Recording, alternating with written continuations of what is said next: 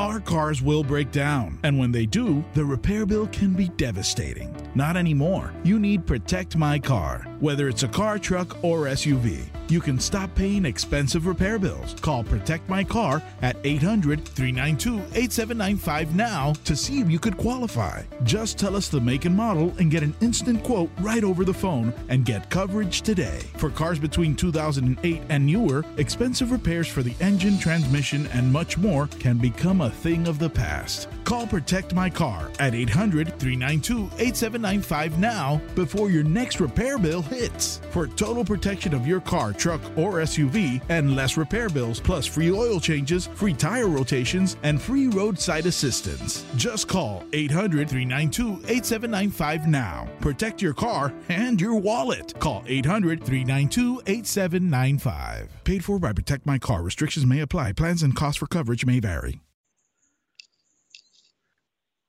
Good evening, Detroit Lakes. This is the Vikings Territory Breakdown. I am your host, Joe Johnson, owner of VikingsTerritory.com, PurplePTSD.com, and the brand spanking new Minnesota Wild website, MiniIce.com. Here with, as always, Mr. Joe Oberly. How you doing, man? I'm good. I just want to say I'm one of the uh, many Joes around the country who is not president today, and I'm very happy about that. So, well, like we said, like we said off air, people are due. The Vikings are due. Never give up hope. Never okay. that that brass ring. You have my vote anyway. Thanks. Uh, it's uh, we are joined again uh, by Mr. Tim McNiff, who uh, our, one of our regular contributors is uh, former Vikings head coach Mike Tice, but I gave him uh, a couple a couple weeks off of the off season. I felt like a like a nice thing to do, as if I'm running like two days at camp or something. I thought I'd, I'd give him a break from from Joe and I. Uh, thanks for coming back on the show, Mr. McNiff. I, I never thought you guys would have me back again, but I do know a little bit of uh, presidential related trivia about Joe Overly. He not only shares a first name with our 46th president of the United States, his middle name is also Robinette. So there you go. Ah. yeah, yeah. No, I, it, you know, it's funny. I was there's a lot of that going around, and I ha- actually bought a Joe 2020 hat because I told my wife this guy's got a chance to be the first ever President Joe, so I got to celebrate that. So I, I'm excited. It's a it's a big day a for historical. you. Yeah, the, the, the Joes are finally getting their way in. We've been held back for so long. Clearly, um, we have a very special guest tonight. That is a very um, apt guest as well, considering the the state of the playoffs and how nearly um, every matchup, especially this last weekend, had some sort of a Vikings narrative in it in a negative sense. And I mean that with uh, all due respect and respected um, admiration, uh, Mr. Darrell Thompson, former running back from the Green Bay Packers, but also the Minnesota Gophers, my alma mater, uh, is on the show today to talk a little bit about playoff football. Thanks for coming on the show, man. Hey, thank you for having me. I appreciate you guys bringing me on. First question: Do you consider yourself more of a Gopher or of a, a Packer? That's going to determine the, determine the rest of the interview. Oh man, I tell you, it's almost 50-50. I tell you, once I get like in Woodbury, I start leaning towards pulling my my green and gold out. So I mean, it's kind of it kind of depends where I'm at. When I'm in Minnesota, I'm very very um, maroon and gold, and then once I hit Woodbury, and then you know you get that that side of town, I'm in Hudson, then I'm I completely snap change. I do a shot actually on my way in. I stop at Hudson always and have a a quick uh, hot 100 or uh, one of those. Uh, what you know those new shots. You know, why Yeah. not have a fireball when you get in Wisconsin? Darrell, that's, that's a good question. Do uh, you know, as uh, someone who played high school at Rochester John Marshall, and high school football, and then for the Gophers, and then went to the Packers. Did did uh, that that change over to this this state's biggest rival? Did that ever? I mean, how was it? How were you received? Was there any kind of interesting stories that ever happened where you were you accepted and and and took it in with open open arms, or was there a little suspect of this Minnesotan coming across the the border? Oh, you know what? The one thing about the Packer fans, they're extremely welcoming to their uh, their, their new draft choices, their free agents. So I was welcomed with open arms, you know, and there's there's a lot of um, you know, and I'm 53 years old, so there's a lot of Minnesota. Uh, I'm sorry, there's a lot of Wisconsin um, Packer fans that are in Minnesota that I didn't know anything about until I became a Packer, and they're like, oh, "I've always been a Packer fan because," and I learned about the Packers existed before the Vikings and all those types of things. So it's just a um, you know, it's a it's a it's a unique thing, and um, it was a, a blessing to be able to play for you know a, a great organization with a great history. Yeah, what Darrell doesn't know is that when the day he was drafted by the Green Bay Packers, I was in Rapid City, South Dakota, covering the La Crosse Catbirds and the Rapid City Thrillers, playing for the WNBA championship, and um, I just about cried. I'm like, no, anywhere but there, no. So yeah, yeah. Uh, he didn't bother him at all, but it, it sure beat the heck out of me. You were in a long. I did hear that. I, I did hear that from some people, you know. But I mean, I was just a, a kid, and my parents are from the South. You know, my mom is from West Point, Mississippi. My dad's from St. Louis, Missouri. So I didn't I didn't grow up, you know. And I was uh, I was I was I, I think I was born to be a running back. You know, I was they're my idols. You know, Walter Payton, Earl Campbell, Eric Dickerson, um, Jim Brown. Those are my idols. So I didn't have a. My favorite team was a, whoever had a great running back. If your running back was special, I was going to watch your games. Now, so I was, you know, in the in the in the uh, the uh, Vikings did have Chuck Foreman, so I loved Chuck Foreman. He's a good friend now, and uh, you know, so that was that was my impetus. But I wasn't as tied to the Vikings as um, probably a, a typical uh, Minnesota uh, young guy. Speaking of kids with great running backs, uh, uh, having the insight that you do on the position, I mean, can you give us a little bit of uh, your point of view and what you see from a guy like uh, Dalvin Cook and what he does well, you know, for the Vikings? You know what's interesting about Dalvin, I think um, you know he gets a lot of credit for his speed, but he also has patience. He has balance and he has vision. You know, just like I think he's he and Alvin Kamara are very similar. And I mean, Alvin might have even a little bit better balance and runs with a bit even more of a base, but you know, Dalvin Cook has um, tremendous speed, vision, he's patience, and he also can catch the ball. I mean, that's one one of the reasons I think that you know it'll be difficult for um, uh, I'm forgetting the name of the running back that played for the um, Vikings for many, many, many, many years, but uh, tremendous Hall of Fame running back. But anyways, he has hands, and the ability to catch the ball coming out of the backfield is also a benefit. Yeah. yeah, Adrian Peterson struggled catching the ball, still struggles catching the ball. You know, blocking the ball too. Running. Blocking was not a strength of his. He's willing, but you know, catching the ball yeah. is even more important probably than um, blocking. You can kind of figure a way around that to be a decoy or something, but you need to be able to run screens and uh, you know wide routes and those little and options out of the backfield. And Dalvin Cook can do that. Something Adrian Peterson wasn't really part of his skill set. So I mean, um, I think Cook is a phenomenal back, and if he can stay healthy, he'll be, um, you know, he'll be in that category with, you know, Foreman and with Adrian Peterson as one of the greatest backs ever play wow. uh, for the Minnesota Vikings. Darrell, speaking of vision for a running back, um, we had an incident here this year for the Vikings where, you know, the lack of vision they say might have cost the Vikings the Seattle game because uh, the backup running back missed a wide open hole, went into his own hole rather, and didn't get one yard when they needed and could have salted away the game. How important is is vision? I mean, it, things happen at such a quick, you know, you get the ball, and boom, you're in the hole. I mean, how, how does a, uh, a back develop that? Is that something innate? Uh, can you can you speak to vision in a in a running back's arsenal?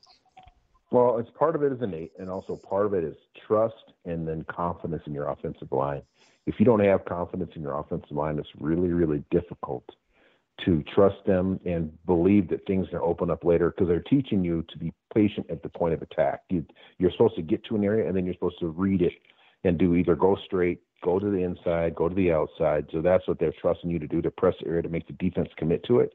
And that that is a very difficult thing from someone that's been since they were a little kid I'm either going to get to the edge or I'm going to run to the middle. I'm going to juke a whole bunch of people out. So you're, you're it's a little bit of a different type of um, mindset, and it is it's interesting. I heard that same argument, and that hole was nowhere near as easy and quick as people think it was to get into, especially in a short yardage situation where mm-hmm. the line is is stacked. And I think it was like back towards the inside.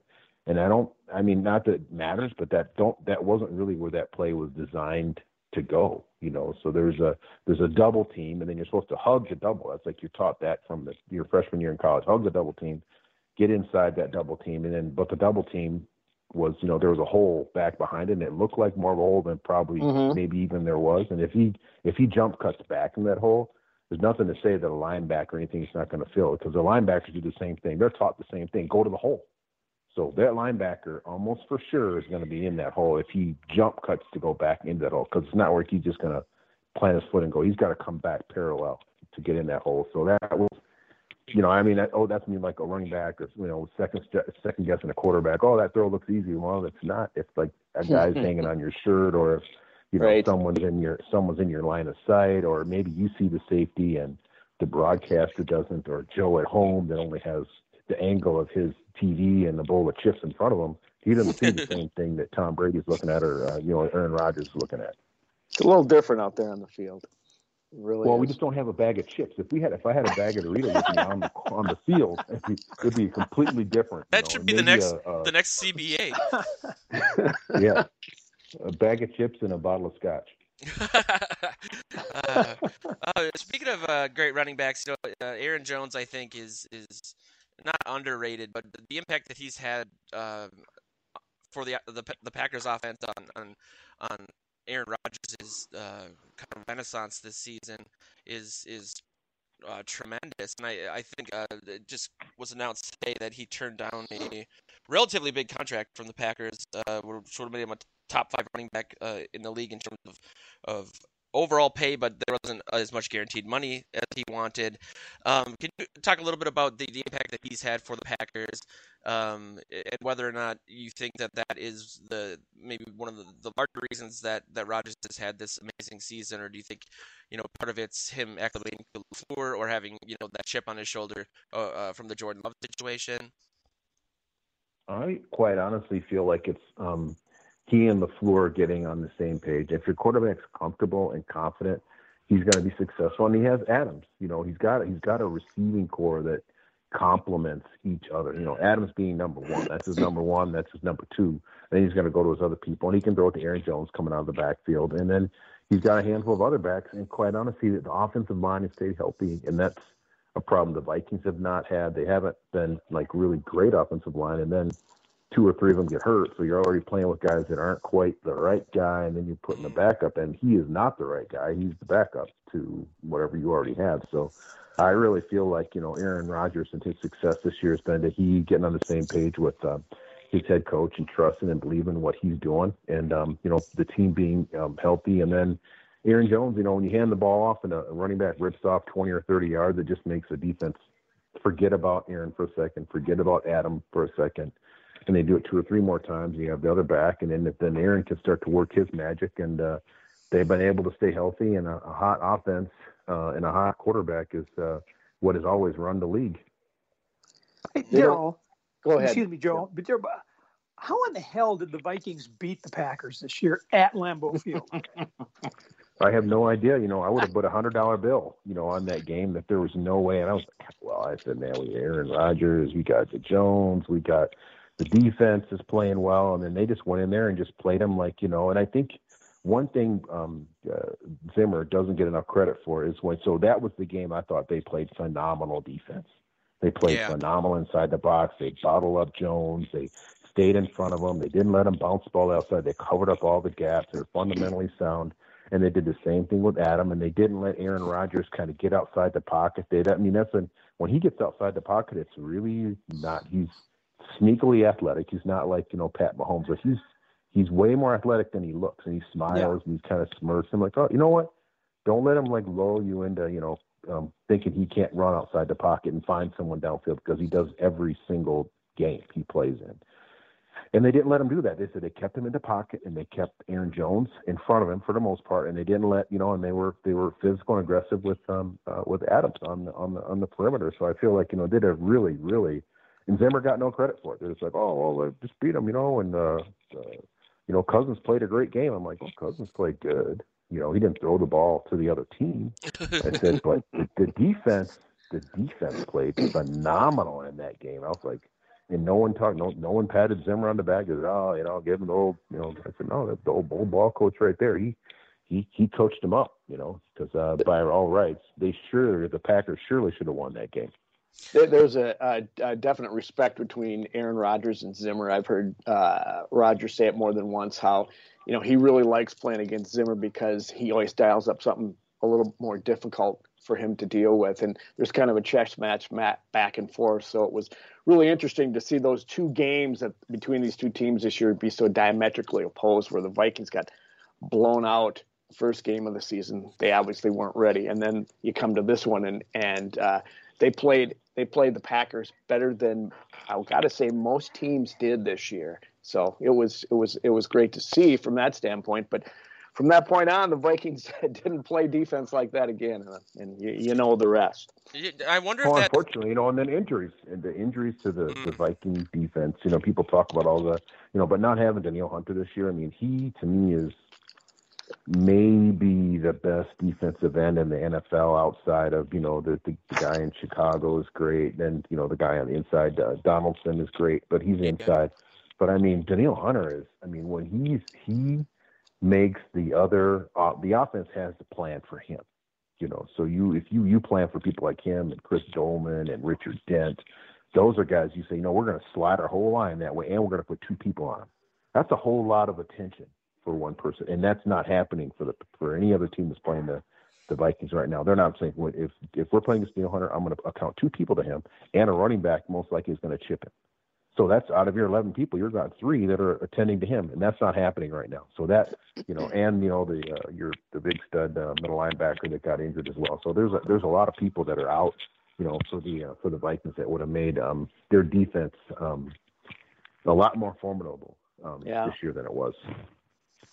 Yeah, and I wonder how much the Packers game, you know, was was Zimmer throwing caution to the wind a little bit and doing things that he normally wouldn't do if he had the guys on the field that he wanted to have. I know they were doing a lot of, you know, um, uh, sneaky coverages, snap, post snap. They were doing a lot of uh, cover two. The safeties were doing things they hadn't been doing uh, in Zimmer's scheme, and so I wonder how much of that is something that the the Bucs can emulate uh, this weekend in an attempt to stifle Rodgers the way that the Vikings did in that game. I mean, it, it seems it seems like they really uh, for that week, and even really against uh, Russell Wilson, the Vikings uh, did a, a, lot of deep safety stuff, but they were you know again doing these tricky uh, disguise coverages. Uh, I mean, is that too simple of a, an interpretation of it? Do you think, or do you think that uh, uh, the matchup this weekend with, between the Bucs and and the uh, the Packers is um, is going to be a shootout? Oh, I think it'll be it'll be interesting. You know, Todd Bowles is a really really good defense coordinator, and he's got a you know Winfield back there, and Winfield is not your average rookie. You know, so he's um you know, it's interesting when they said he's going to start first game of the year. I wasn't really surprised, you know, not not just because his dad played in the NFL, but I, I mean, I watched him play and broadcast his games in college, and he was playing um, chess when he was a freshman. And I mean, chess meaning he knew what the offense was trying to do to him. He knows what formations mean. He knows what routes are. He knows how to reroute people he was doing things that you know he knows more about football than I know about football, especially when it comes. No to way. In the, in the, oh, I'm sure he does. I am sure he does. So, and you know, Ndamukong Suh up front. So they'll, they'll, they'll. I'm sure they'll have some things that they'll try to do to make um, Aaron Rodgers uncomfortable. And um, you know, but it's always kind of comes down to you know what you've seen before, um, you know where your defense is weak and uh, how you can cover those things up. And Zimmer's a master at that. Todd Bowles has less weaknesses than um, Mike Zimmer has, you know, in his defense. So I feel like it's going to be interesting, and I think weather will have something to do with it. The home field advantage for the Packers certainly has something. There's nothing, there's nothing like you know. And I took my dogs out to go to the bathroom last night, and it's like 12 degrees out. I'm not, I'm not too terribly fired up about staying out there and talking to the neighbor. And it's the same way when you get out, you know, um, and you got to go outside and uh, play football for three and a half or four hours. I don't care if there's heated benches on the sideline. I still got to go stand there during timeouts and breaks and catch a ball when my hands are, you know, kind of somewhat frozen. It's supposed to be like, you know, 15 degrees or 10 degrees or something like that. So it's going to be, uh, it's going to be uncomfortable to uh, to put it mildly this weekend. So um, that's gonna that'll play a role, probably more on the offensive side for the Buccaneers than defensively. But both of them, a guy can slip and fall, and uh, next thing you know, a, a running back is off to the races, and then you have you know uh, Aaron Jones, you know, having a big day. Are are there any secrets uh, that the Packers know and the rest of the NFL doesn't know about playing in the cold like that? I mean, there was a mystique here many years ago when Bud Grant wouldn't let Heater be on the sideline, and it was a mentality thing. But I suppose it depends on the conditions. But are there th- things that the Packers know because they're comfortable playing there? time and time again at this time of year. So, uh, and the, the, it, just a quick follow up because it's do you get? I mean, uh, do you get used to that as being a, a, a, on the team just by virtue of you know playing in it often, or how much of an advantage is it, or is it sort sort of like you said, uh, maybe more so for a guy that is in a skill position using his hands? Does it become a disadvantage for you as well, just less of a disadvantage than it would be for the other team? Well, Joe, you know what's interesting is that the the the, the Packers live in it, and Tampa Bay does not. You know, and Tom Brady talked about it and goes, you know what, I, my blood's gotten thinned out since I've been, I'm living in Tampa. You know, so cold in Tampa is 50 degrees. Cold, 50 degrees right now here in Minnesota. People would be running around in you know tank tops and flip flops, and um, it's not like that. So it's that. It, it also part of it is the mindset. It's the travel. It's the hotel. It's all of a sudden there's warm weather gear in the locker room and you go out for warm ups and it's cold. You know, so I mean everything is different when you're the especially the away team coming in and you're coming from a warm weather. Anytime we played the Rams, the Buccaneers, uh, someone like that, we're like this game, you know, we played against the Raiders, they're like it's over sometimes many times it's over in warm ups. You can tell like they don't they don't really wow. and I know it's a regular season Wow. And that can be like because we're playing the Raiders and the see they've only won you know five games, so we're almost like you're going to win. But it's still pros, you know, it's still college. You want you want to win, but it's it's not going to be over in warm ups. There's certainly going to it's going to be a game. It's going to be an interesting game. It's probably going to go back and forth, and I'd be surprised if the Packers lost. Darrell, if we if we give that Green Bay the the the home field advantage and the the weather. Now mm-hmm. let's look at this. So Tampa went in there earlier this year and beat them 38 to 10 at Lambeau right. Field. So, and there was no fans there at the time. Now there's going to be a fraction of what's normally there.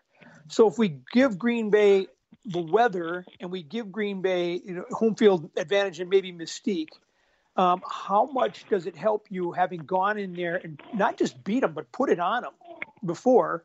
And um, they're not going to have the fans there. And oh yeah, they may have Aaron Rodgers, but you got a guy with six rings. Yeah, they got the man. There's no question. They got one of the greatest quarterbacks of all time. And I also am not a fan of when I beat someone going back over to their house to try to beat them again. So I think that uh, that's kind of like a little warning all week. Like you know, LaFleur is like you know, well they did beat us. You know, like uh, you guys feel good. I mean, let me just 38 to 10. Oh, that's 20. What's 38 minus 10? Oh, we lost by 28 points. Yeah. So you guys, I hope you guys aren't feeling. I mean, you know, and they, and they're like, hey, you know what? It's gonna be cold out. I don't, I don't give crap. What you know? So there's all the uh, the mind games of the coach. Getting he's getting hit the mindset of his team right. So the the Packers, in my mind, should come out. I would gently remind my team all week. I need the eye of the tiger in my team, and that's going to help me have the eye of the tiger. So I think it's one more little um, weight that goes on the uh, um, the Packers side. The fact that they got beat by 28 points the last time that they came in here you think that's an advantage for them? Oh, no question. I'd love to. I want them fat and happy, like feeling like, oh, we beat them last time. We should be able to beat them again. That's, oh, that's what I want you to think. I would like for. I would nothing more than I'd love for you to do than think that you can beat me. Nothing motivates me more as a as an athlete. We're talking a lot about uh, uh, the emotional state and mental well-being of, of players at, at this time of year. I mean, certainly, you know, their talent has got them to where they are, but uh, you know, so many times I've had this discussion with Joe that the mental preparation for any game in the NFL, but specifically a playoff game, big one like this, uh, is huge. Uh, can can you speak to that, Darrell? Yeah, you know, the the thing that's interesting about the playoffs is that it's it's it's win and, and or go home. So there is no there's no there's no second chance. There's no next week. You either come in the locker room the next day and you're preparing to go to the next level or potentially a Super Bowl, or you're done. So it's the it's the win or go home mentality. Yeah, you get to paid a little bit more money. They're all making great money, so it's not it's not a money thing, but it's the opportunity to go to the Super Bowl and play for something you've dreamed about since you were a kid. If you're a you know a football player, that's something you dream about playing that Super Bowl. So it's a um, it's a different level. The stakes are high. It's fun, and your you know your friends and peers are at home because there's only you know like you know eight teams left. So you're like, oh my god, this is this is it. You know, there's not a, there's not a whole lot of um, you know there's not a whole lot of football left.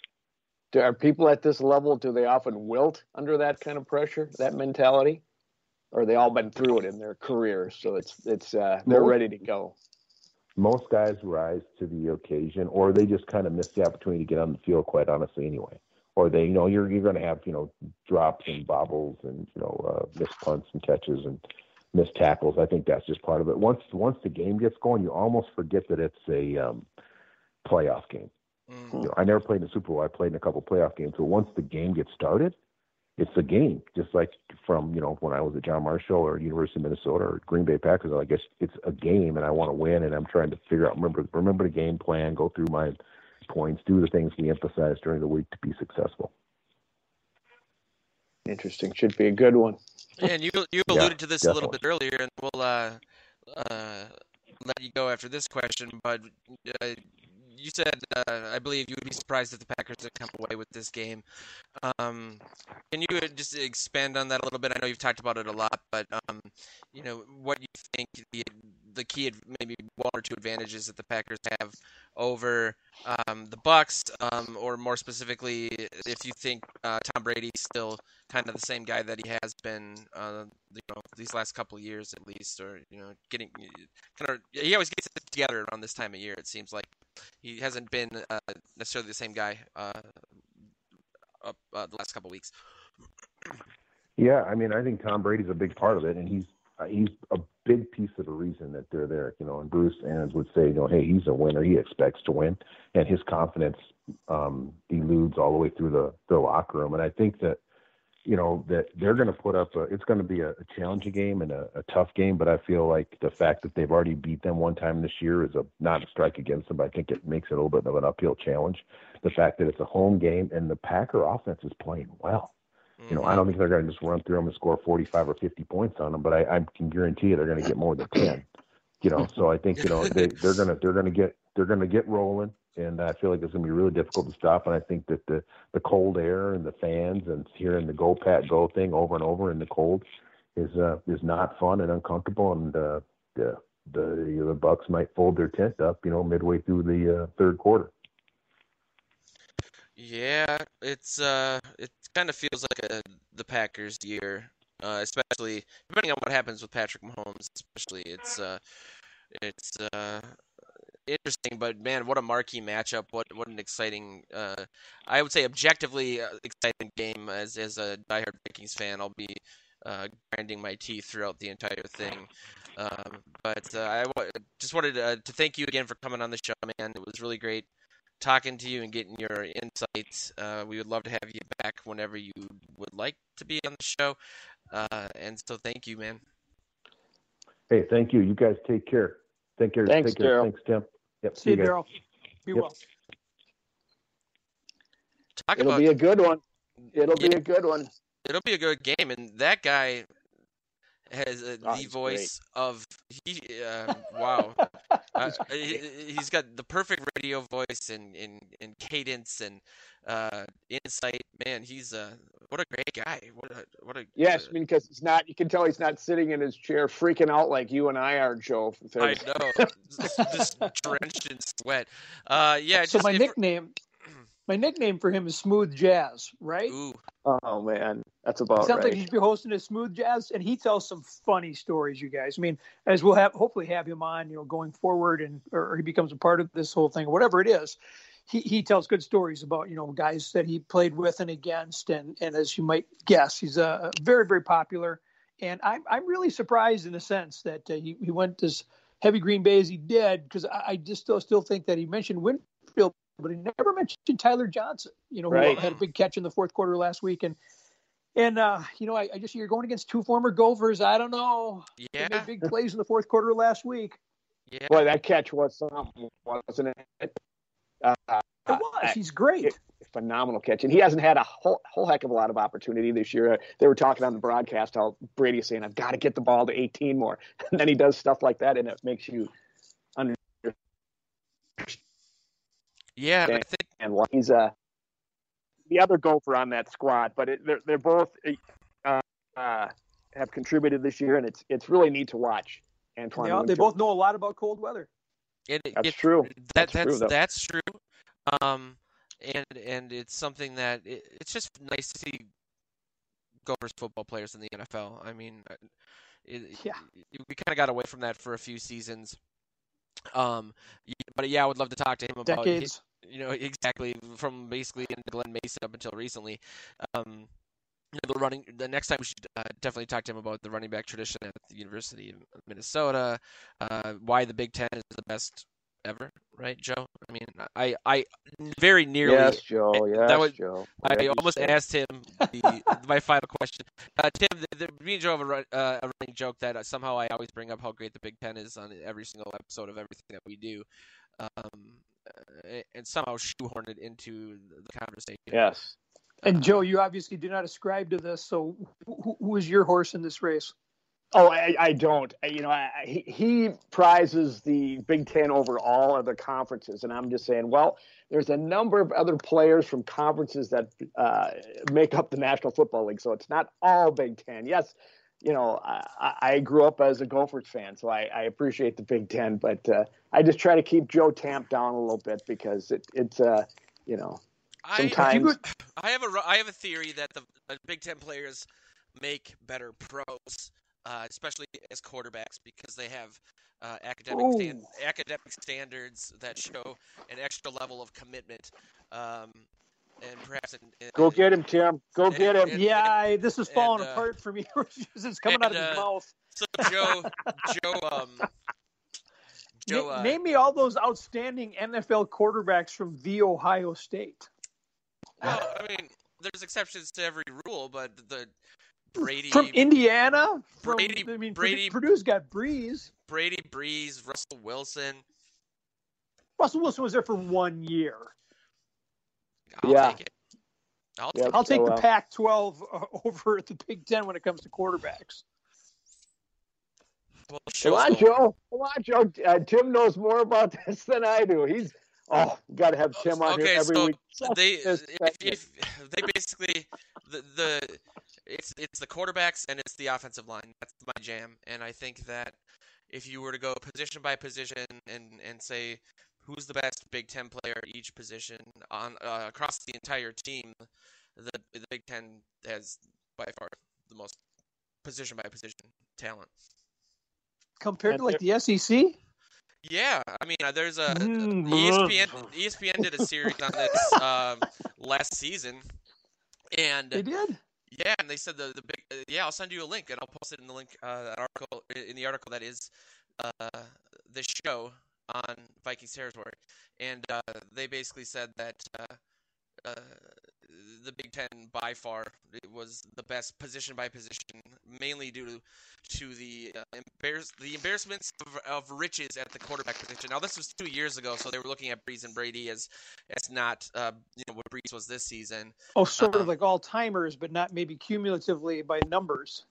No, they've been at the time just in the league, but you know Brees obviously wasn't the same guy this year, so that's a little bit different. But they're essentially saying what put the Big Ten over the top was their amazing uh, uh, offensive line play. Well, wasn't uh, And- isn't Brady a backup quarterback at Michigan? Wasn't he? He didn't that, start. That that, well, that shows how great they, the Big Ten is. Yeah, you, know? I- you I got a guy figured like that. Brady uh, as a backup. Wow, you The one thing I did do for Joe in this regard one time, I looked up just to try to, you know, we were having another one of these discussions, and I went and looked up how many Hall of Famers there were from different conferences, and and the Big Ten did come out on top, at, you know, for what for what that's worth. But uh, so I had to concede a little bit there. I think that was his, on his birthday or something. I did that for him, but uh, I, I wonder if that's like older because I mean, recent history would would certainly favor the SEC and the talent that they're putting into the NFL and, and the Ohio- championships outside that of they're Alabama, winning. Ohio State has the most active NFL players.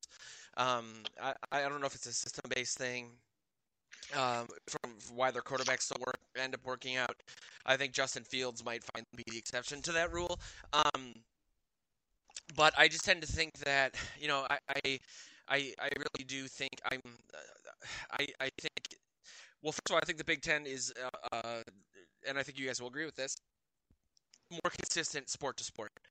You know, you don't have a lot of SEC basketball teams in the top 25 like you do the Big Ten. Um, and uh, yeah. I, I do think it's important, even though they've had scandals, Clem Haskins comes to mind, but I do think it's important to to have academic standards, and I do think it's you know the the the controversy they're having with Nebraska isn't just the fact that Nebraska doesn't want to play by any of the Big Ten's rules, and maybe that they're not a good fit, but also that Nebraska recently was delisted as one of the top uh, research universities in the country. Every other Big Ten school is one of the top research schools, and so I think um, I think that the the Big Ten has more hockey teams too than the SEC.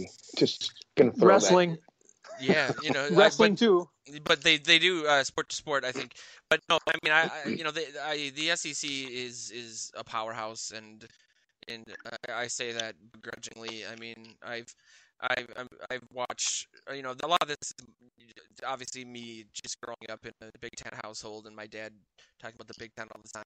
Um, but you know they they so, so they always disappoint in in in, uh, in uh, bowl games. It seems. So let, let, put on your general manager hat. What the Vikings have the 14th pick in the draft, correct? Mm-hmm. mm-hmm. So you're sitting there at number 14, and Justin Fields is on is still on the board. Do you take it? Ah, great question. No, um, I would take Wyatt Davis uh, hands down because I feel that the you know regardless of uh, who the quarterback is, even if it's Trevor Lawrence, which I'm going to get a lot of flack for that. But I think that, you know, this is the argument I, made about the Deshaun Watson trade that everyone's talking about. To get Deshaun Watson, you're going to end up giving up Cousins, um, uh, Danielle Hunter, a first round pick and a third round pick minimum. And I feel like, especially in in a system predicated through uh, running the ball first, you're not going to get that much of a difference in in quarterback play. Or going to a guy like Fields, you don't know how long it might take him to acclimate to the league. And this offense is built to win right now, as everything except for consistent offensive line play. And so, you know, if you you know have a guy like Cousins who outside of the stretch earlier this season doesn't turn the ball over very often, who is the second or third most accurate quarterback in NFL history, uh, behind Drew Brees, but like a full percentage point ahead of Chad Pennington, who's the third. And what what's the common denominator between those three guys? They're all Big Ten guys. Um, you know, I think that Chad the, Pennington was not a Big Ten guy. Oh no, sorry, he was a Marshall guy. I yeah, was thinking of him as a Big Ten guy because of his. I gotta watch you Randy like a Moss, hawk. Randy Moss connections. Um, uh, you're, no, you're right. Hey, uh, but Jim, imagine, no, I, imagine Joe's chagrin when when uh, Justin Jefferson waltzed in here from LSU and, and had a had a season that just had to be tough to watch, wasn't it, Joe? It, uh, I mean, I, I, I wrote an article I'm, to, I'm to eat you. crow, but I, uh, I also was a little over uh, Spielman taking SEC receivers in the first round because he'd done it like ten times. Yes, you were. It, it never worked out. Um, but no, I think that uh, the, this offense is is ready to win now, and, and if if you get if you roll a dice on that is maybe best case scenario going to put up the same efficiency as as Cousins, you're basically just breaking even outside of the salary Yep. cap. So why not I would agree with that. why not uh, do something that could markedly improve uh, your chances of winning, and that would be uh, bringing in uh, you know a guy like Davis, who is some say the best, one of the best uh, players in the last ten years, uh, at least out of the Big Ten. But yeah, I mean, I think that uh, it's it's a fun conversation to have. Oh, but I will post a link to that. and I'll send it to you afterwards. I would love your thoughts on that. We can talk about it um, next week.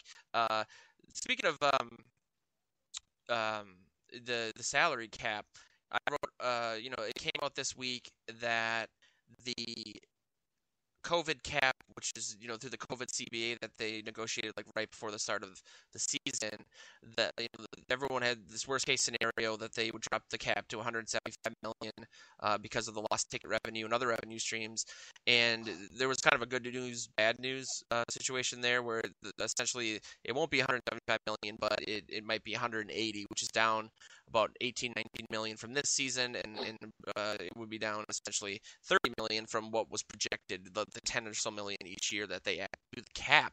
And my thing, I, I the way I framed it was this is kind of the NFL's let them eat cake moment because I feel like it's reducing that the cap that way. Uh, you know, when a lot of these teams have very intricately put together a team building plan and who have negotiated contracts under the uh, presumption that the cap would continue to go up each year because it always has, it, it's going to create a, a, a, a catastrophe where there needed to be one. And I think it's really tone deaf for a lot uh, a group of billionaires who who forced a lot of these guys. You know, everyone will say, well, they, they can opt out, but some of these guys don't have the roster security to opt out um, of the league, and so these guys played during a pandemic. They they risk their health week to week anyway, but even more so now, they risk the health of their loved ones by doing this. And for these guys to basically say, okay, well now a lot of guys are going to get cut and then at lower rates, or tons of guys might have to retire sooner than they otherwise would.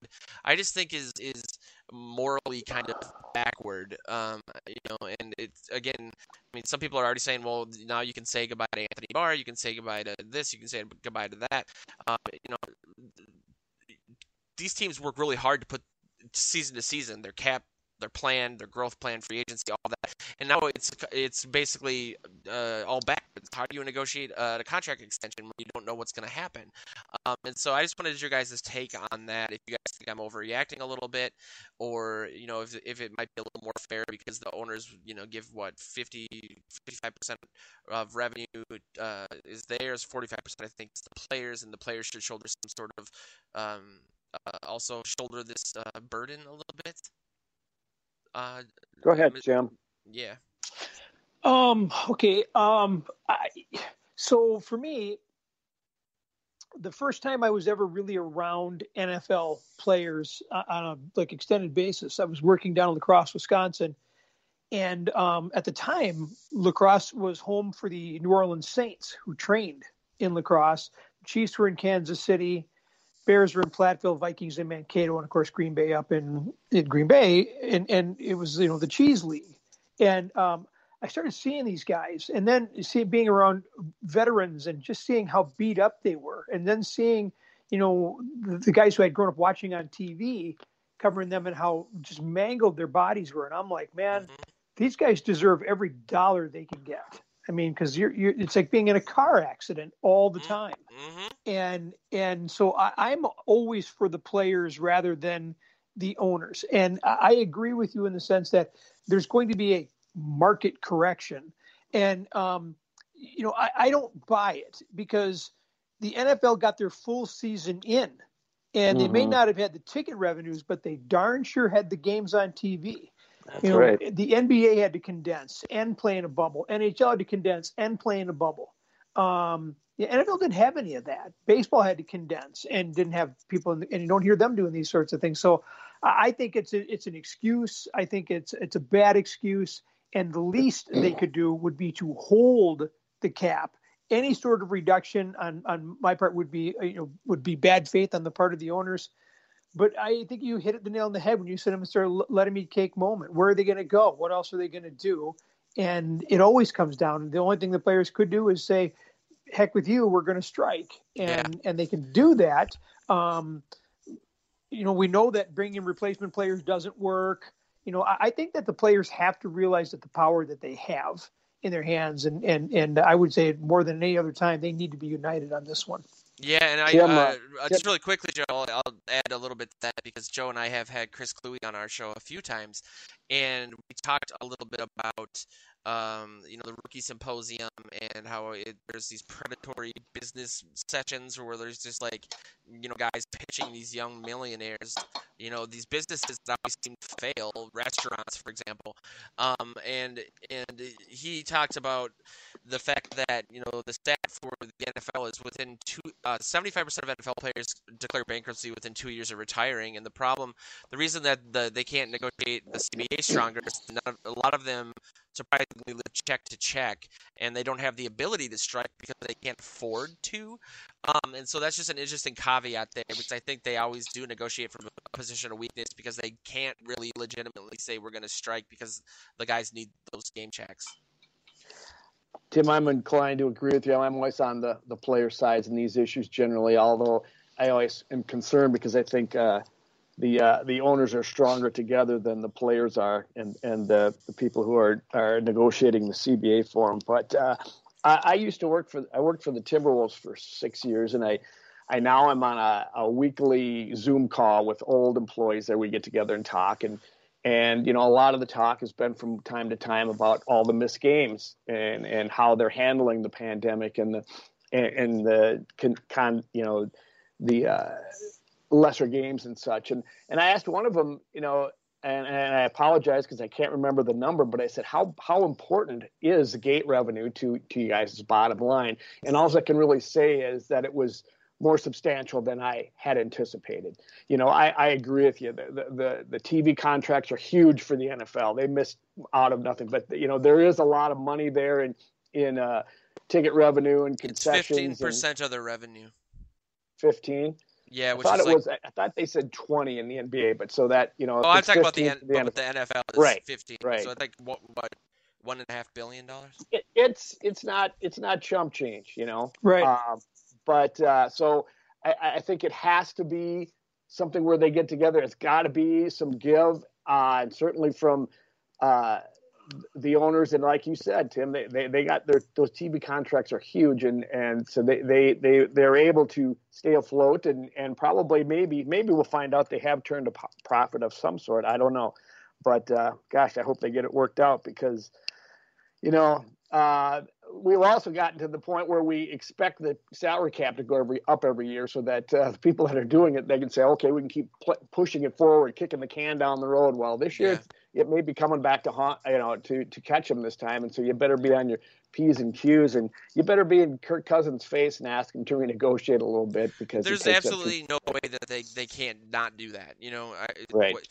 the guaranteed money between him and and Dalvin Cook would be in 2022 uh, around over 60 million dollars, which would be if the cap was 180 million dollars, uh, 33% of their salary cap invested in two guys, the majority of uh, which obviously is Cousins.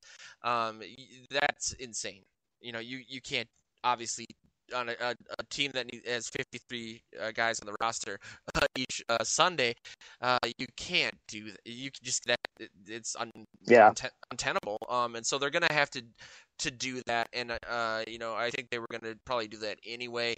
But it's uh, I, I find it interesting that all these um, free agency articles. We had one about you know maybe the Vikings signing Von Miller. Um, yeah, I don't know. I mean, they're, they're gonna have to cut a lot of guys to to to hit, hit the cap, and it's just you know just eat the eat eat the fifteen percent for one season. You they still make a profit. I don't know. It just seems like a really dumb PR move. But um, speaking of talked about Deshaun Watson on the agenda, yeah. don't you think that's a, a, a non-starter when he makes even more than Cousins does? Uh, he's gonna maybe make as much or more than than Patrick Mahomes, um, j- just by the virtue of their potentially the team uh, that offers you know he's gonna have to agree to to the trade. There might be a little, a little bit of a, a, bidding war there that'll benefit the Texans a little, eh, but it'll also benefit him tremendously. I mean, he'll probably be the second highest play, paid player in league history. Um, and yeah, I, I just don't understand where people think that money would come from. And also, again, I kind of already alluded to this, but you know, Danielle Hunter is a once in a lifetime talent, and he's broken all these records uh, for statistically by the age of 25. Uh, you know, trading him is a really big deal, and and as would be trading a first round pick or a third round pick, um, and so I just I think it's a non-starter in every way, uh, the financially, yeah. but also in terms of what it would mean to the team. Um, and again, if you're a run first team that runs the ball 55% of the time, and and then you know does these dink and dunk passes for the most part, uh, bringing in Deshaun Watson, even though he is clearly better than um, Cousins, uh, is just seems seem like why did you just invest all that even more money in, yeah. in a situation, especially considering the context of what we were just talking about?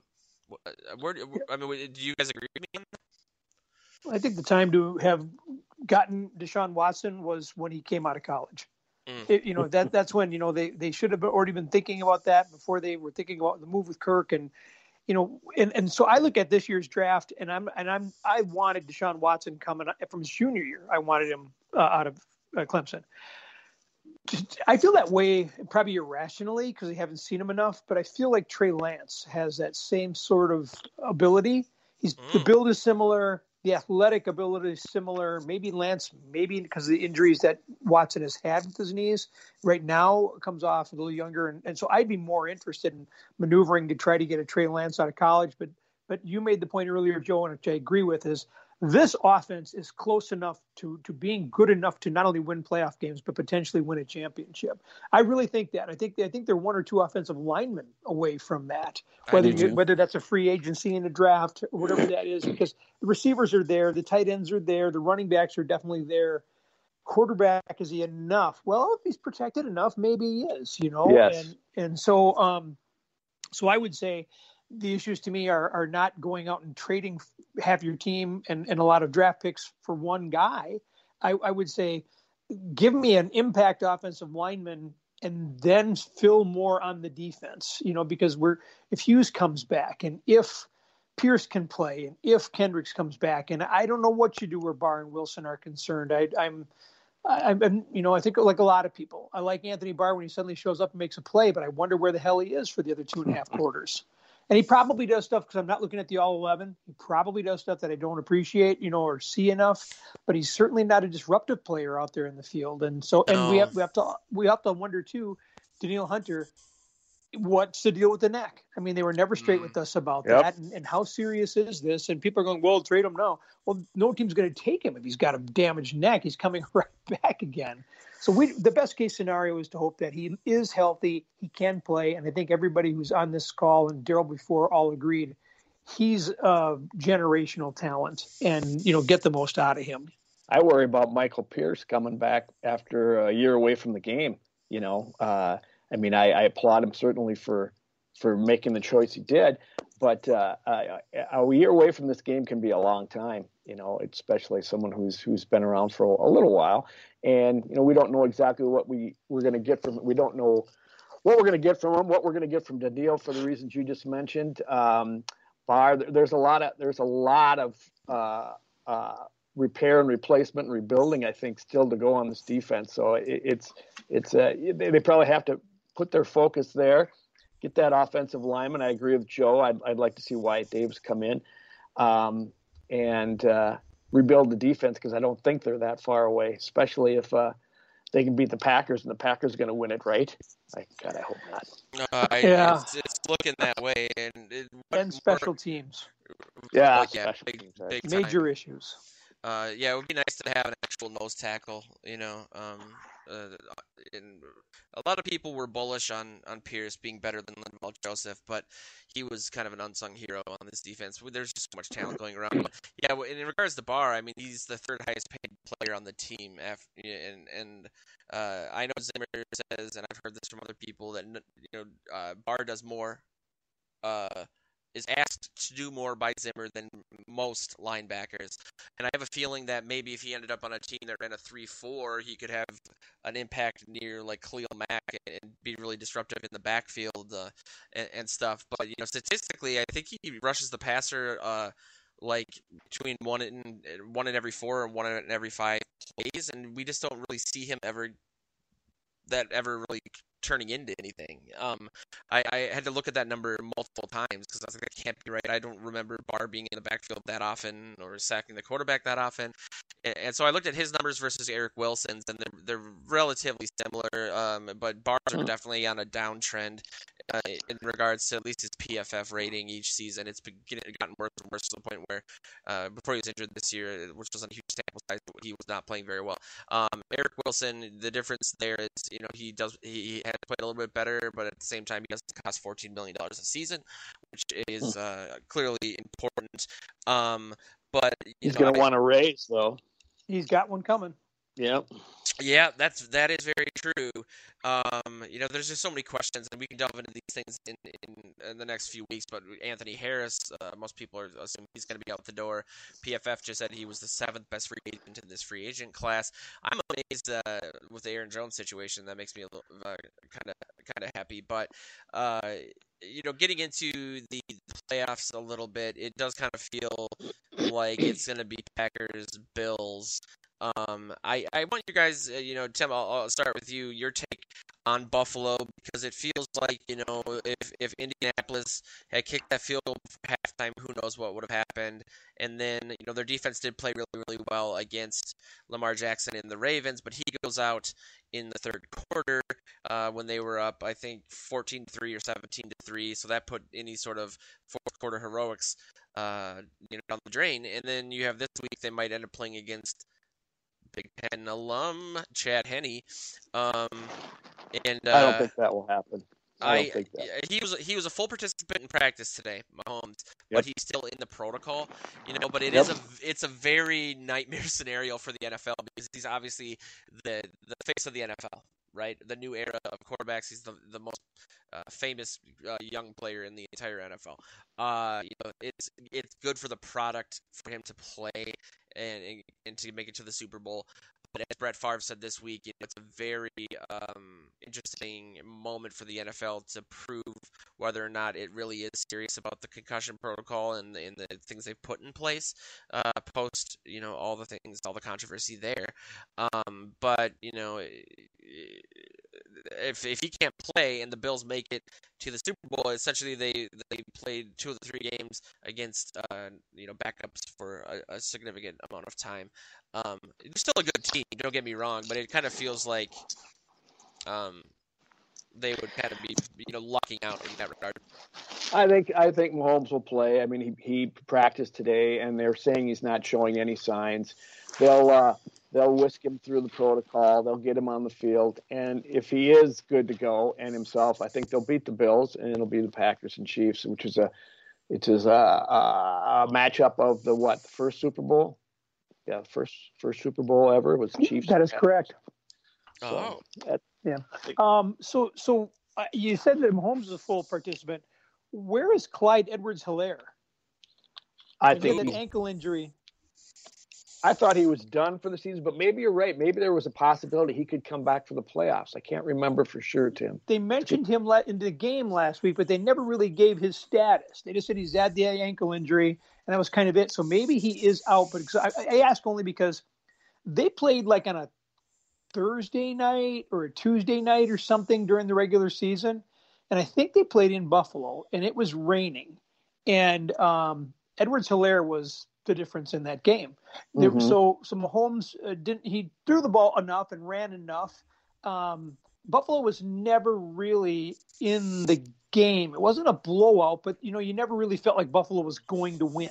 And that Clyde Edwards-Helaire is is uh, you know everyone's saying, oh, if if he's not available, yes, then things are breaking Green Bay's way. And If Mahomes can't play and if he can't mm-hmm. play, because if he's in there, Kansas City is going to beat anybody. I just believe that he's the X factor in the with already having Tyreek Hill and already having Williams and you know the, the weapons that they have and Kelce. Yep. You put him in there, it's almost like how in the world did they get all these people? How can they afford them? And then they added an, an you know, offensive lineman in the off question in the off season. How did they do that? So theoretically, you know, theoretically on paper, Kansas City's better this year than they were last year when they won the Super Bowl. And I, I just don't know where Green Bay really is in that whole thing. And I'm putting the Green Bay in and over Tampa, and I, I guess I'm wistful thinking that Tampa wins, but I just really want to know if, is Edwards-Helaire out for the year? Because if he's got a chance to play, um, I would put the Chiefs stock that much higher. That's a great point. You know, I uh, I got to look that up. I got to find out because that's that's the the uh, if there is a weakness on the Packers team, it's their rush defense. And to have a, a change of backs with Helaire and Le'Veon Bell in there, that would be a new Rick and Williams who they run out of the backfield. That's that's a little might be a little tough for them to handle. So uh, that that would change things. Yeah, that and the screen game too. Edwards-Helaire is such a dynamic player. He can run the ball. He can catch the ball. I mean, he's he's a lot like Dalvin Cook. He just is that same sort mm-hmm. of build. A little guy, got a little scat to him and and uh, he he's a yardage machine. So I'm really intrigued to see where he is on his recovery. And we saw the impact of the weather in the Bills Ravens game. Granted, they'll be in Kansas City, but um, the the wind in that game really limited the ability of of either team to really air out the ball. Uh, you know, uh, Diggs still got his 100 yards and, and a touchdown. Um, but I, you know, just from a, maybe a, being a little salty standpoint, I, I would be interested to see, um, you know, that's uh, a national site that I forget the name of wrote an article um, about uh, Diggs's post-game interview with with Josh Allen, and you know, uh, essentially the crux of it was uh, Diggs loves Allen now, but you know, uh, uh, maybe hold your breath on that a little bit. If they if they lose, or you know, the, the article by Go Long TD. Uh, uh, a really great uh, Substack by a guy that used to work for the Milwaukee Journal Sentinel, who did that deep dive on some of the issues of the Zimmer regime. He did a deep dive on Diggs, and uh, it says Diggs wants to win, but he doesn't really care about winning as much as winning through him, essentially. And I said something about him a few weeks ago that Diggs would rather be the uh, the NFL yardage leader than win a Super Bowl, but only have two catches and like 15 yards. Um, and I, I yeah, feel, but nobody nobody knows that. Nobody I mean, knows that, but at the same time, it's like you point to the fact that during the Saints game, you know, they were winning that game. They ended up winning that game, and he throws his helmet. Why? Because he wasn't getting the ball enough. And you know, it's just it, we heard a lot about him and Thielen really loving one another. And the main thing I took away from the Go Long TD article was that that he was there. there was a myriad of issues that maybe the team could have handled differently. But what really set him off was the quote was Diggs is nobody's decoy, and he was really upset that after the Minneapolis Miracle, the Vikings were using him as such, even though that was more predicated on how defenses were covering him. Um, and he wanted to be the guy, not Thielen. But what did we always hear about him and Thielen? That they were BFFs, and uh, they had this healthy competition between one another. And but you know, you know, I think Diggs is getting it's win-win for him now because they're winning, and he's clearly blowing up on a, on a national level. He's on the cover of ESPN magazine. But it'll be interesting to see you know, if they would have lost the Colts, how that things would turn around. Um, but I, uh, I don't know. Maybe that's just me being a little upset that uh, my former favorite player uh, forced his way out of and a Big yep. Ten guy at that. Go figure. Oh my. No, I think that um, you look at the position. I mean, it's kind of always been this way. Whether it's Terrell Owens or Randy Moss or Ocho Cinco, you know, it's, it's, they seem to be given this carte blanche that oh, I'm a receiver, I get to act like like uh, nobody else does it in any other position. And and going back to Cris Carter, you know, and, and yelling at you know the quarterback all the time, "Give me the ball, I'm open." You know, that's everybody's open. Keyshawn Johnson's play. book, "Give me, give me the damn ball." Yeah, I mean, this just seems to be just the thing, and, and Stefon Diggs is just the latest person playing that you know song. And you're right. I think everybody, you know, when when you're winning, winning uh, covers a lot. But when things get a little bit sticky, uh, that's when character, you know, is exposed or lack thereof is revealed. You know, I don't think I think it's the nature of the position too, because you know, Joe, don't roll your eyes too high, but uh, uh, I I played high school football and I was a tight end. I was considered myself a wide receiver, but we we were a, uh, a running offense, so you get about two passes a game was a big game. So uh, uh, and I'd come back to the huddle every time. Oh, I was open. Oh, I was open. Oh, I was open. You know, and in fact, my teammates gave me grief about it. I think it's the nature of the position. You you don't want to just run your tail down there play after play and not have the ball thrown to you. You know, the the running back is going to get uh, the ball. You know, how many different times and and what have you. I, I think they should make every wide receiver play play tight end for a while and just see how it is to block and block and block. And then they might be happy when they get the ball thrown to them. you know what I'm saying? Yeah. Uh, it's it's it's just the nature of the position that uh, you know if you're going to go out there and you do what you're supposed to do successfully, which is get open and you don't and the quarterback doesn't throw the ball to you for whatever reason, it's frustrating. It's just natural. So I you, you give I, I'll give them a little bit of slack but Joe, you know me well that I, I hate the diva when it comes out of these guys. I just I just don't like to see it. It, it really destroys uh, team chemistry. And Tim played wide receiver, right, uh, Tim? So I'm I, I. I, I, I, see a little bit of that. I, can picture a younger McNiff out there, uh, you know, throwing his helmet. I'm kidding. Well, that's when I get mad when you ask a question and you you throw it to Tim. You know, you don't throw. It so, so I would do the old. I would do the old. If I was blocking a guy or something like that, I would always try to like throw myself to the ground at some point just to try to get some grass on my uniform because I was like you, Joe. I played on a team that that was a wishbone team when I was a junior, and then went to the IBAC as a senior because we had a kid who set every school record running the football. So there's a picture in the yearbook wow. of, of, like my head coach with his hands on his hips. He's looking out, and I'm looking at him, waiting for him to give me the play, which I'm about to run in. And somebody said something on social media, and I said, uh, 99.99% of the time he's about to call a running play for Paulson. And then I put, and I would not have blamed him. so, right. so I played corner also, and I was much more proud of that. But that's why, to, so to pick at me, my teammates will always say, "Oh God, there's the wide receiver." I'm like, "Stop it," you know. So yeah. The only thing I, I got my, uh, uh, I, I told my wife I considered myself a a wide receiver, but I'm really a tight end. And she said, yes, I like that name better. So uh, just throw. I played football for one year for um, a park over in North Minneapolis called Folwell Park, and we oh, yeah. we ended up winning the city championship. But I was born incredibly premature, so every um, every uh, fall slash winter I would get bronchitis, which was always during hockey tryouts, um, and it was just awful. And um, I was really sick and I played running back. Uh, I, was, I was a late bloomer, so I was a little guy, but I was really quick on my feet. And we kept uh, the one play that they would dial up my number was like a, a, kind of a double end around. But the kid that was supposed to hand me the ball off uh, kept running directly into me, full speed. Mm. And it was one of those things where, like, when you see a stranger on the street, and you kind of go to the left, and they do, and they go to their, you know what I mean? You, you both do yep. the same thing every single time we would run into each other full speed. So the next time I would try to go to the right, he would do it.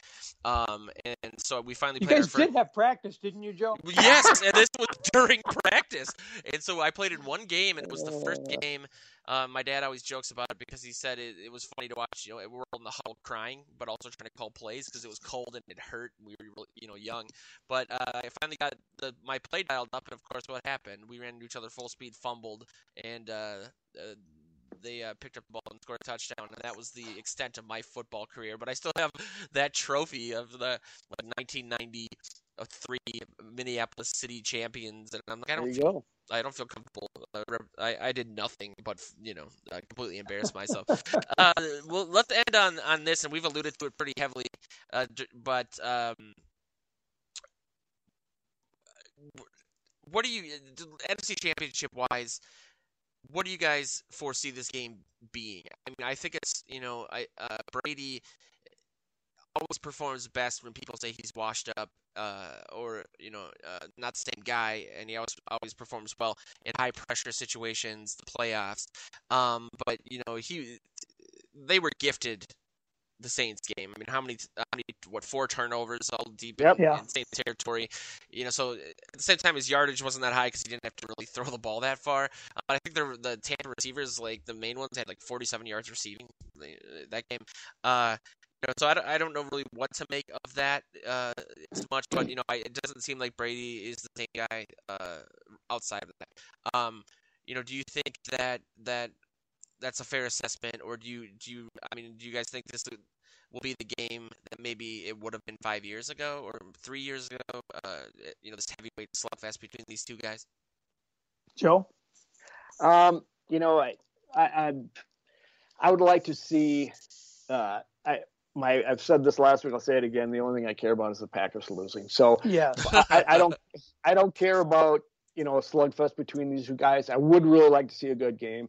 Uh, I think Brady's going to, you know, keep them in the game, and I think the the Bucs defense will hopefully maybe they go back and watch that tape of the Packers uh, Vikings game that Zimmer, you know, did with with with uh, against Rodgers and and get something out of there. That you know, if if they can do that, it's a good game. Comes down to the last possession, and we'll see what happens. But I, I really think that uh, the Packers are playing too well right now. They're well rested and uh, uh, they got the as we talked in the first half the cold weather advantage and home field advantage. So I, th- I, think it will be the the Packers in the end.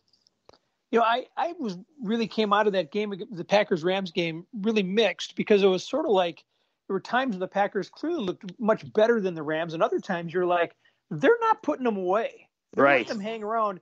And if you remember, there was this point in time where where Rodgers threw not one but two passes into the end zone that were dropped by by Rams yes. defensive backs, you know, yes. on consecutive yeah. plays, and he's just forcing the ball in there. And I'm like, you know, okay, he, he beat his dad against the Rams, and it wasn't because of a pressure or anything. He just thinks he can do these things, and and he's getting away with it. So I just felt like the the Packers weren't as impressive last week as I expected to be, and that maybe my Vikings bias playing out. I'm definitely hoping. Yeah, I think back to was it two years ago where where Brady was with New England and they won like at Kansas City on the road for the AC Championship, Mhm. and it was colder than hell. And I wrote a piece at that time going, "That's it. Brady's the best ever. He won that game. He willed that team, you know, to a win." And and I think Gronkowski's a shell of his former self, but I think I think Tampa's defense is better than Green Bay's, and I'm not saying Green Bay's defense is it's it's definitely improved. I don't think it's as good as Tampa's is.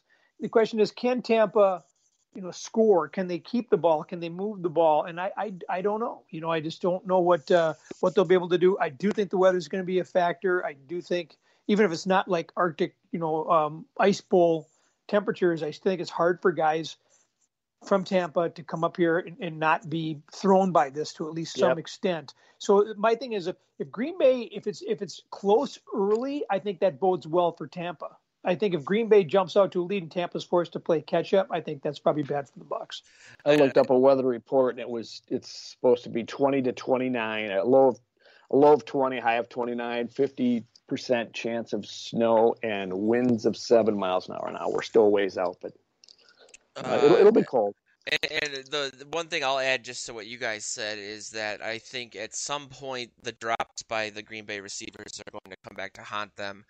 Um, Von, uh, Scantling has had multiple drops where he's been wide open down the field, huge, uh, huge spots. You know, guaranteed touchdowns.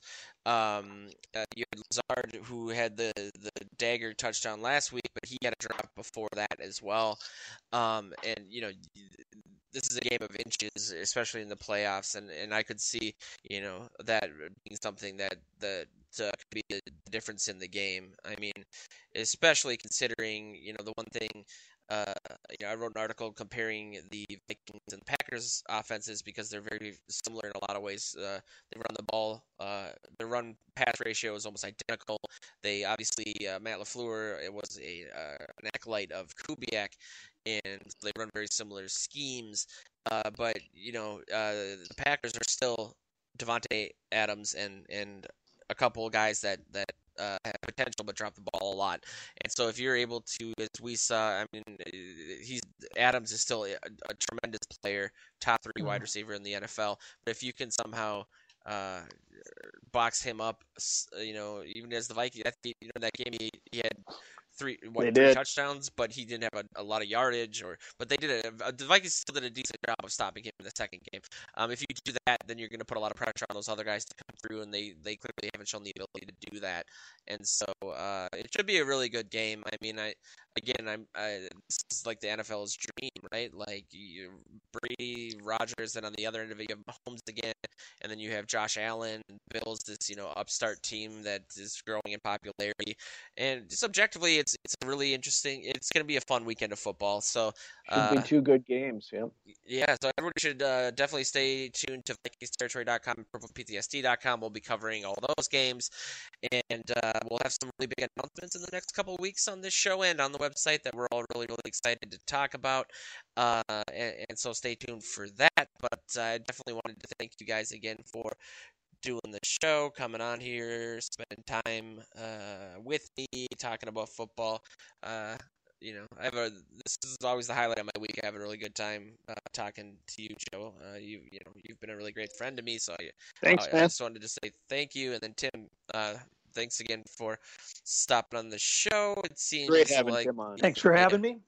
we uh, we you know this uh, uh, this, this could be something moving forward. Uh, hint, hint, wink, wink.